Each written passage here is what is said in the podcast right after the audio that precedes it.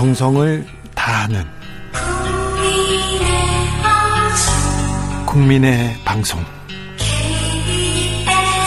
KBS 주진우 라이브. 그냥 그렇다고요. 주진우 라이브 2부 시작했습니다. 지역에 따라 2부부터 들으시는 분들 계시죠? 어서 오십시오. 잘 오셨습니다. 못 들은 1부는 방송 끝난 후 유튜브에서 주진우 라이브 검색하시면 들으실 수 있습니다. 라디오 정보센터 다녀오겠습니다. 정안나 씨.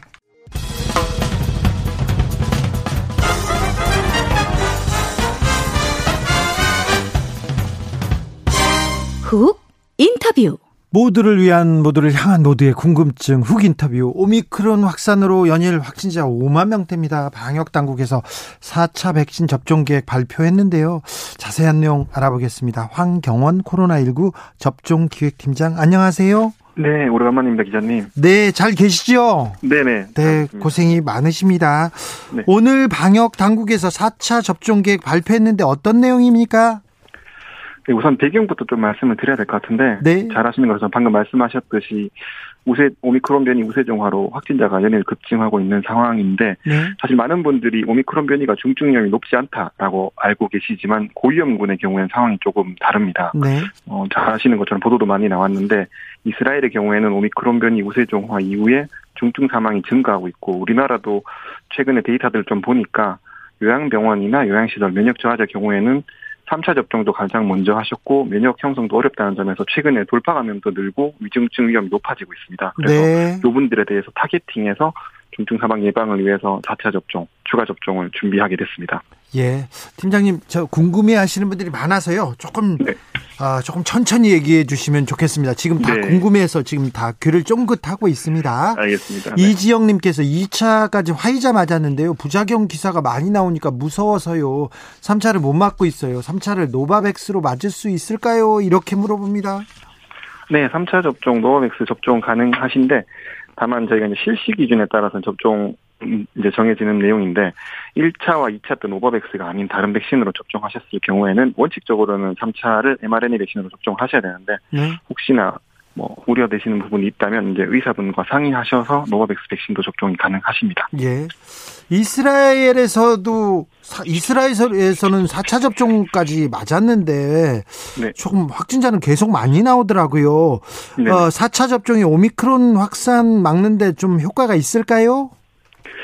네, 그 이스라엘도 이제 이제 4차 접종을 시작하는 단계이고 예. 뭐 사실은 이스라엘에서 나온 보도라고 하는 내용들도 사실 상반된 내용들이 있습니다. 어떤 때는 오미크론 변이의 경우에는 뭐 대응이 좀 충분하지 않다 이런 얘기가 있는 반면 또 최근에 1월 23일에 발표한 연구에 따르면 60세 이상에 대해서 3차 접종을 완료하신 분들에 비해 4차 접종까지 하신 분들은 중증 예방이 3에서 5배, 감염 예방 2배 이상 높다 이렇게 효과가 나오고 있습니다. 그래서 효과는 분명히 있는 것으로 판단이 되는데 여기에 대해서는 추가적으로는 조금 더 연구가 필요할 것으로 보이고 저희도 예의주시하고 있는 상황입니다. 네. 고위험군은 먼저 4차 접종을 한다. 그런데요. 네. 네. 그러면 국민들도 4차 접종 이제 하게 됩니까? 어, 일단 이번에 오늘 발표드린 내용은 코로나19 유행 시에 가장 취약한 계층에 대해서만 어, 예방적으로 예외적으로 한 조치이고 현재까지는 어, 그 이외 대상자에 대해서는 추가 접종을 검- 검토하고 있지 않은 상황입니다. 다만 뭐 한 가지 말씀드리면 방역 상황이라든지 오미크론 변이 대응 백신은 이제 제약회사들이 개발하고 있는데 그 개발 상황 그리고 다른 변이의 유행 이런 것들에 대해서는 저희가 예의주시하고 있다는 점 같이 추가로 말씀드리겠습니다. 네.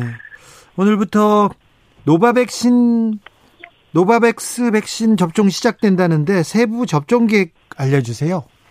네, 말씀하신 것처럼 오늘부터 18세 이상 미접종자 대상으로 노바백스 백신 접종이 시작됐고 기본적으로는 그 일단 저희 고위험군부터 먼저 접종을 하고 있습니다. 네. 그래서 요양병원에 계신 분들, 입원 환자분들 그리고 집에 계신 어르신들이나 중증 장애인분들은 기관의 자체 접종이나 시설의 방문 접종, 가정 방문 접종 등으로 접종을 하실 수 있고 일반 국민께서도 오늘부터 당일 접종 방식으로 SNS 예약이나 의료기관 유선 확인 등을 통해서 접종하실 수 있습니다.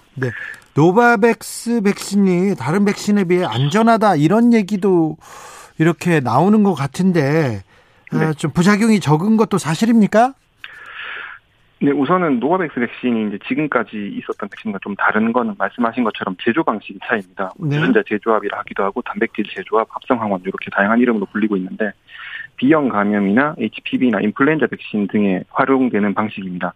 사실 이제 기자님 또 이셋 셋 중에 하나는 분명히 맞아 보셨을 거거든요. 네. 그만큼 이미 익숙하신 접종 방식이고 제조 방식이라서 그런 부분에 좀 긍정적으로 저희도 보고 있는 상황입니다. 네. 3차 어, 백신 접종까지 굉장히 많은 사람들이 이렇게 접종을 마쳤는데 아, 이렇게 코로나 확산세가 꺾이지 않습니까? 이유는 뭘로 보세요?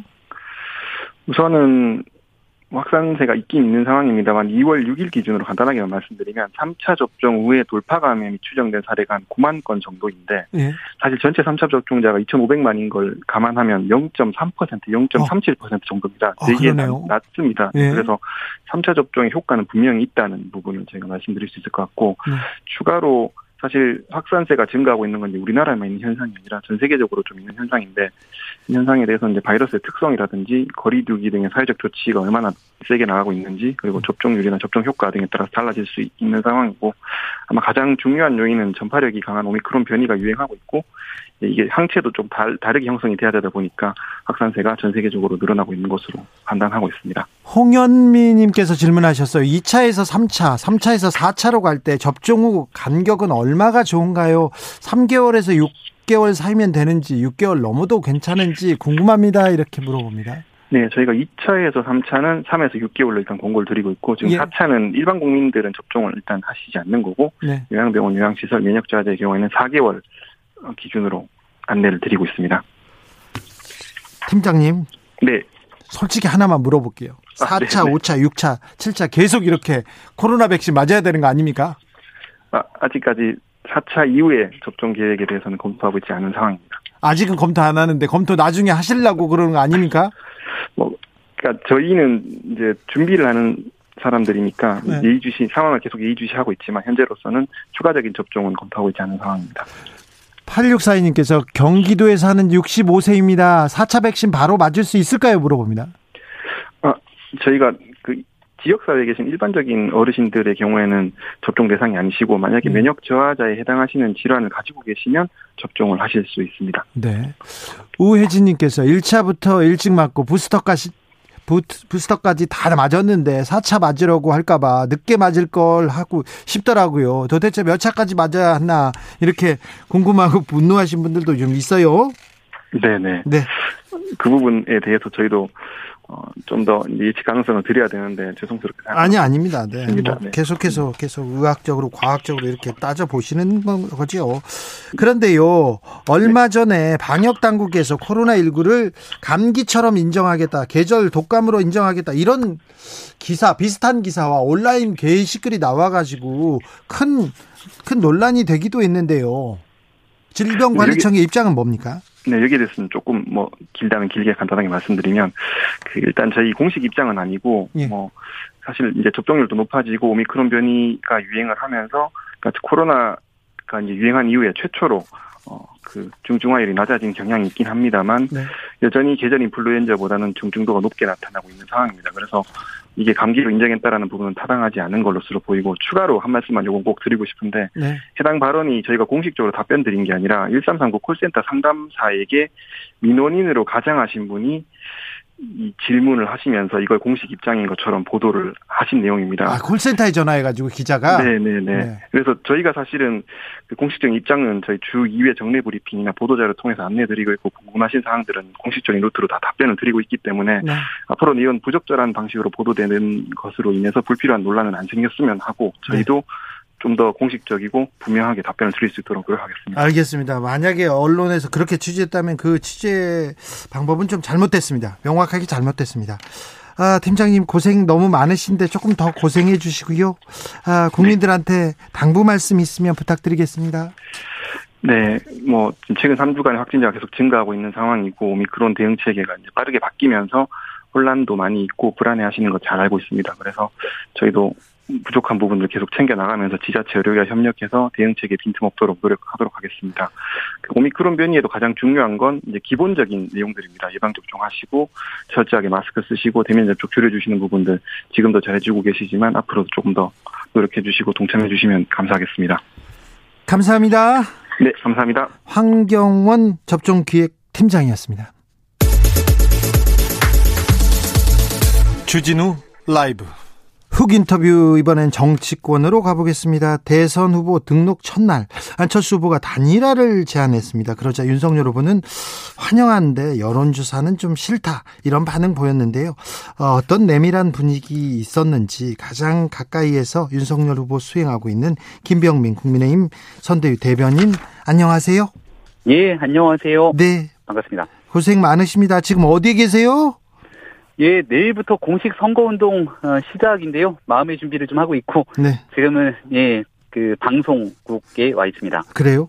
다른 방송 KBS, KBS를 KBS를 KBS를 가야 되는데 다른 방송국에 있습니다. 그러니까 지금 이거 지금, 지금 안 되겠는데요, 김병민 후, 김병민 네. 네, 대변인. 네. 자, 네. 어제 국민의힘 아니 국민의당 안철수 후보의 야권 단일화 제안이 있었는데 예.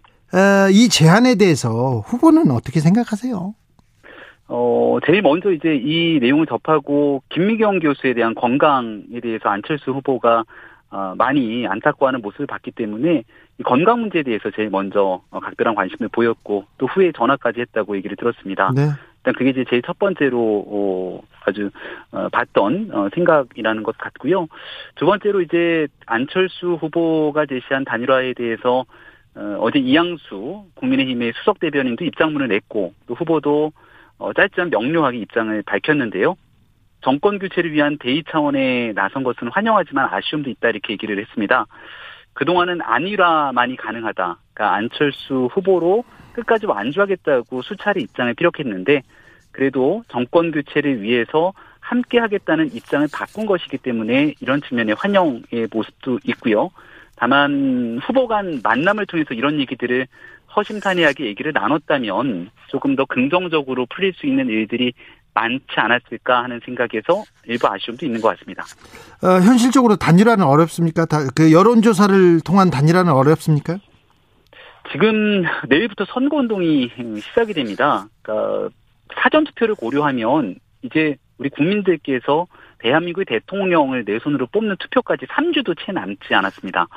어제 안철수 후보께서 제시한 내용을 보면 4.7 보궐선거 방식을 준용하는 얘기를 꺼냈는데요. 구체적인 얘기를 하셨죠.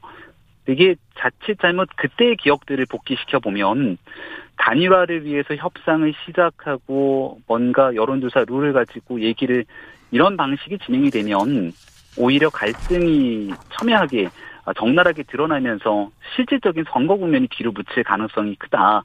이런 걱정과 우리의 목소리를 전하시는 분들도 있습니다. 자칫 잘못하면 정권 교체를 위해서 함께 하자고 했는데 여권에게만 유리한 국면으로 만들어지는 것 아니냐라는 우려들도 있기 때문에 네. 어, 여기에 대해서는 다소 조심스러운 측면들도 있는 것 같습니다. 알겠습니다. 대변인께 좀 물어볼 게 많아서요. 네. 짧게 대답하시면 제가 많이 물어볼게요. 궁금한 게 많습니다. 자, 아까 최민희 의원께서 어, 네. 윤석열 후보가 박빙 우세로 가다가 박빙으로 바뀌고 있다 이렇게 얘기하는데 현재 민심 어떻게 보십니까? 네, 최민희 의원께서 김포 아파트 관련된 SNS 글을 올리셔서 민심이 더 안 좋게 돌아가는 것 같아요. 아, 물론 글을 또 내리셨다고 어, 언론 보도가 되고 있는 것 같은데요. 지난주에 있었던 토론회에서 김포에 있는 아파트 한 2, 3억 발언을 하고 난 다음에 최민희 의원이 SNS에 올렸던 글 그리고 민주당의 이후 해명들이 다 제각각 다르게 나타나고 있었죠. 뭐 하나의 단면을 보여주고 있는 거라고 생각하는데요. 어, 김혜경 씨 관련된 논란부터 대장동에서 아직까지 풀리지 않는 의혹들 어, 그리고 이재명 후보가 그동안 그 본인의 강점으로 얘기했던 게 아, 바로 이런 음, 그 지사 시장으로 있었던 행정의 경험과 경쟁력인데 이게 김포 아파트 2, 3억 발언으로 이런 일까지 무위로 돌아가면서 어, 정권 교체를 반드시 해야겠다라는 국민적 여론들의 힘이 쏠리는 게 아닌가 싶습니다. 적폐 청산 발언 그리고 검찰총장에 대한 수사 지휘권 폐지 뭐 이런 검찰 개혁안 계속 나왔어요. 공수처도 폐지할 수 있다 이렇게 얘기 나왔는데 이런 예. 부분은 검찰 공화국이 되는 거 아니야? 그런 우려를 자아내는 거 아닙니까? 매우 합리적인 주장들을 했다고 생각하고요. 예. 공수처 폐지를 하겠다가 아니라 공수처가 패스트 트랙으로 제정되는 당시에 독소 조항에 대해서 조정을 하겠다고 얘기를 한 바 있습니다. 그 공수처가 애당초 검찰 개혁을 주창했던 목소리에서 제일 중요한 이 권력에 대한 견제 균형의 역할들을 잘 못하고 있기 때문에 예, 예. 그걸 할 수 있는 기회를 주어지고 그럼에도 제 역할을 못하게 되면 폐지하겠다고 얘기한 것이고요. 오히려 그 대한민국 대통령이 임명하는 법무부 장관이 정치적인 입장으로 개별 사건에 대한 검찰총장 수사 지휘하게 되는 것 이것이 훨씬 더 큰 문제라는 게 추미애 전 장관 사태로 드러났기 때문에 이렇게 잘못된 길을 바로잡고 법과 원칙 시스템을 통한 정치를 하겠다는 입장을 피력한 바 있습니다. 캠프 내에서 솔직히 말해서 적폐 청산 발언 그거 좀 부적절했다 이런 얘기는 좀 나왔죠. 아 그렇게 생각하지 않고요. 그리고 문재인 대통령 그런 얘기도 안 나왔어요. 문재인 대통령께서 오랜 기간 어, 성역 없는 수사의 중요성을 강조하지 않았습니까? 예, 예. 어, 그래서 그런 대통령의 발언처럼 성역 없는 수사라는 건 없는 죄를 표적 삼아서 만들어서도 안 되는 거고 음. 있는 죄를 덮어서도 안 되는 거기 때문에 이런 일에 대한 취지를 충분하게 설명했던 것에 대해서 아, 같이 공감하고 있습니다. 어, 자. TV 토론 당시에 이재명 네. 후보가 음? 윤석열 후보 검찰총장 재직 당시 무속인 말 듣고 신천지 압수수색 거부한 거 아니냐 이런 의혹 제기했지 않습니까? 여기에 예. 대해서는 어떤 입장이신지요? 이 무속에 대한 게 결국은 주술 논란 이런 거로 악의적인 네거티브 선거 국면을 끌고 가려는 것 같은데요. 불과 얼마 전까지 네거티브 하지 않겠다 선언했던 이재명 후보가 또 아주 금세 말을 바꾸는 모습을 보였는데 어, 오늘 또 조금 전에 뉴스에 나온 걸 보니까 이재명 후보 선대위 상임위원장에 선임됐다고 임명장을 올린 인사가 윤 후보에 대한 저주 주술 의식을 행하는 사진을 올렸다 삭제하는 일이 벌어집니다. 여기에 대해서는 또 그럼 저주 주술로 대선을 치르려고 하는 거냐 이런 물음에 대해서 이재명 후보와 민주당도 좀 답을 했으면 좋겠습니다. 네. 누구 얘기죠? 네? 어떤 분 얘기죠? 이재명 후보 선대위의 상임위원장으로 선임됐다고 임명장을 올린 인사가 예, 그러니까 예. 네. 예, 그 부분 이- 예 뉴스를 확인해 보시면 알겠어요. 그분은 이름은 잘 모르겠는데 네, 네. 이런 내용들이 오늘 하루 종일 회자가 되고 있습니다. 네, 조선일보 기사에 올랐는데 저희가 확인해서 네. 말씀드릴게요. TV 토론 토론 때 윤 후보 흰 눈썹 네. 붙이고 나왔다. 이 의혹에 대해서는 어떻게 보세요? 글쎄요. 그건 뭐예요? 그 지, 지난번에 있었던 뭐 여러 가지 각종 의혹 제기에 또 하나 둘 계속 얘기들을 어, 더 이어가려고 하는 것 같은데 아니 근데 어, 옆에서 대변인께서 보셨을 예. 거 아니에요. TV 토론 들어갈 때 잘하십시오 이렇게 그럼요. 하면서 예예 붙인 건 어, 아니죠. 문제가- 문제가 되고 있는 게 아무것도 없습니다. 아 그래요. 예. 그러니까 뭐흰 네. 눈썹을 붙이거나 그러진 않으셨죠? 아, 너무 얼토당토하는 얘기들을 가지고 예. 계속 선거 국면을 이렇게까지 끌고 가려고 하는 건지 네. 아, 안타까운 심정입니다. 알겠습니다. 자, 어, 우- 대변인 네. 그 자제가 쌍둥이 딸이 지금 초등학교 들어갔나요? 초등학교 어, 이번에 3학년에 올라갑니다. 아 그래요. 자, 네. 앞그 기차에 탔는데 앞 좌석에 신발을 이렇게 딱 올려놨다. 그러면 어쩌실 거예요? 아, 네. 그 제가 어제 있었던 사진 때문에 예, 많은 또 어, 국민들께서 주셨던 의견들 잘 보고 있고요. 곤혹스럽죠. 예, 다만 그 설명을 드렸던 것처럼 네, 후보가 이제 그 어, 다리에 어, 다소 좀 무리가 와서 옆에 있는 저 그리고 이제 이렇게 참모들에게 양해를 구하고 잠깐 올렸다 내렸던 일인데요.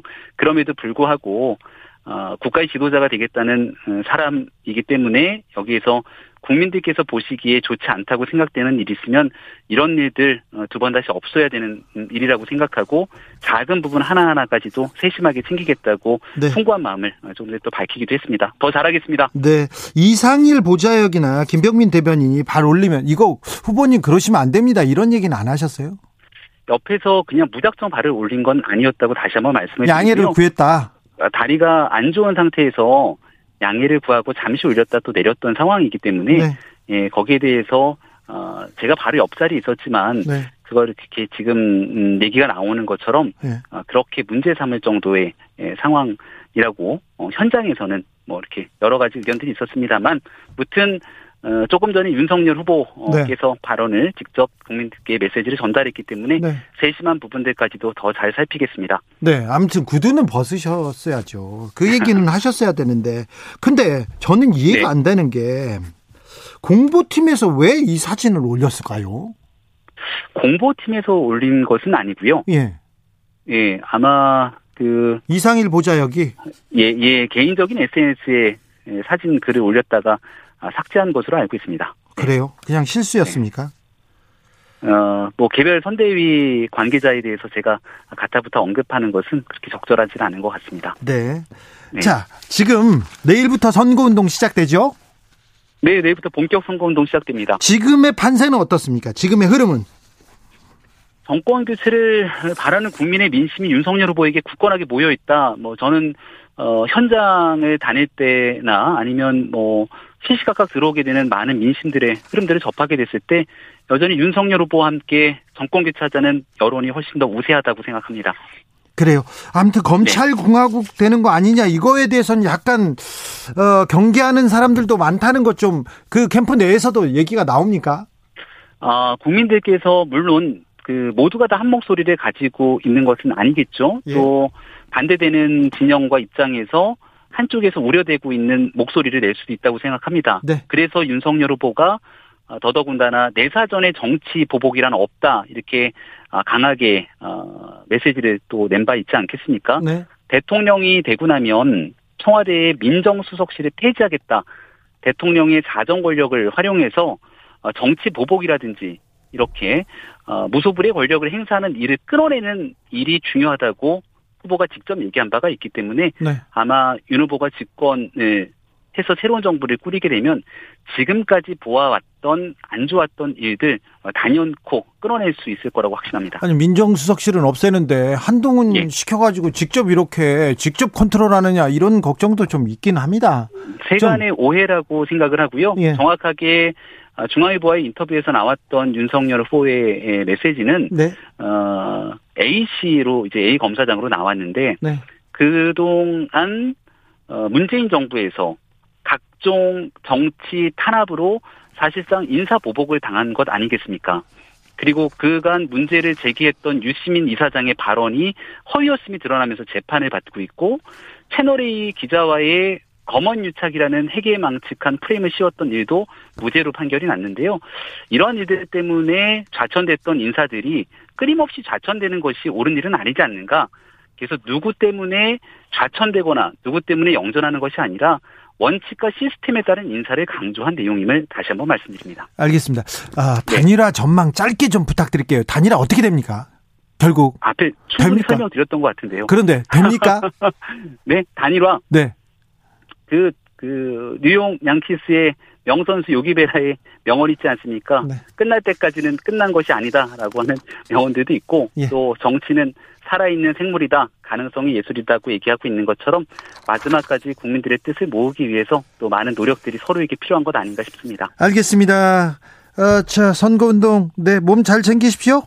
예, 고맙습니다. 지금까지 김병민 국민의힘 대변인이었습니다. 대선을 향해 외쳐라. 하루 한 소원. 주진우 라이브 청취자들이 보내주신 정치권에 바라는 소원. 하루에 하나씩 정치권을 향해 날려드립니다. 오늘의 소원은 청취자 2897님. 정치인들 배운 만큼 배운 대로 말하고 행동하시길 소원합니다. 대선까지 D-23일. 하루 한 소원. 내일도 기대해 주세요.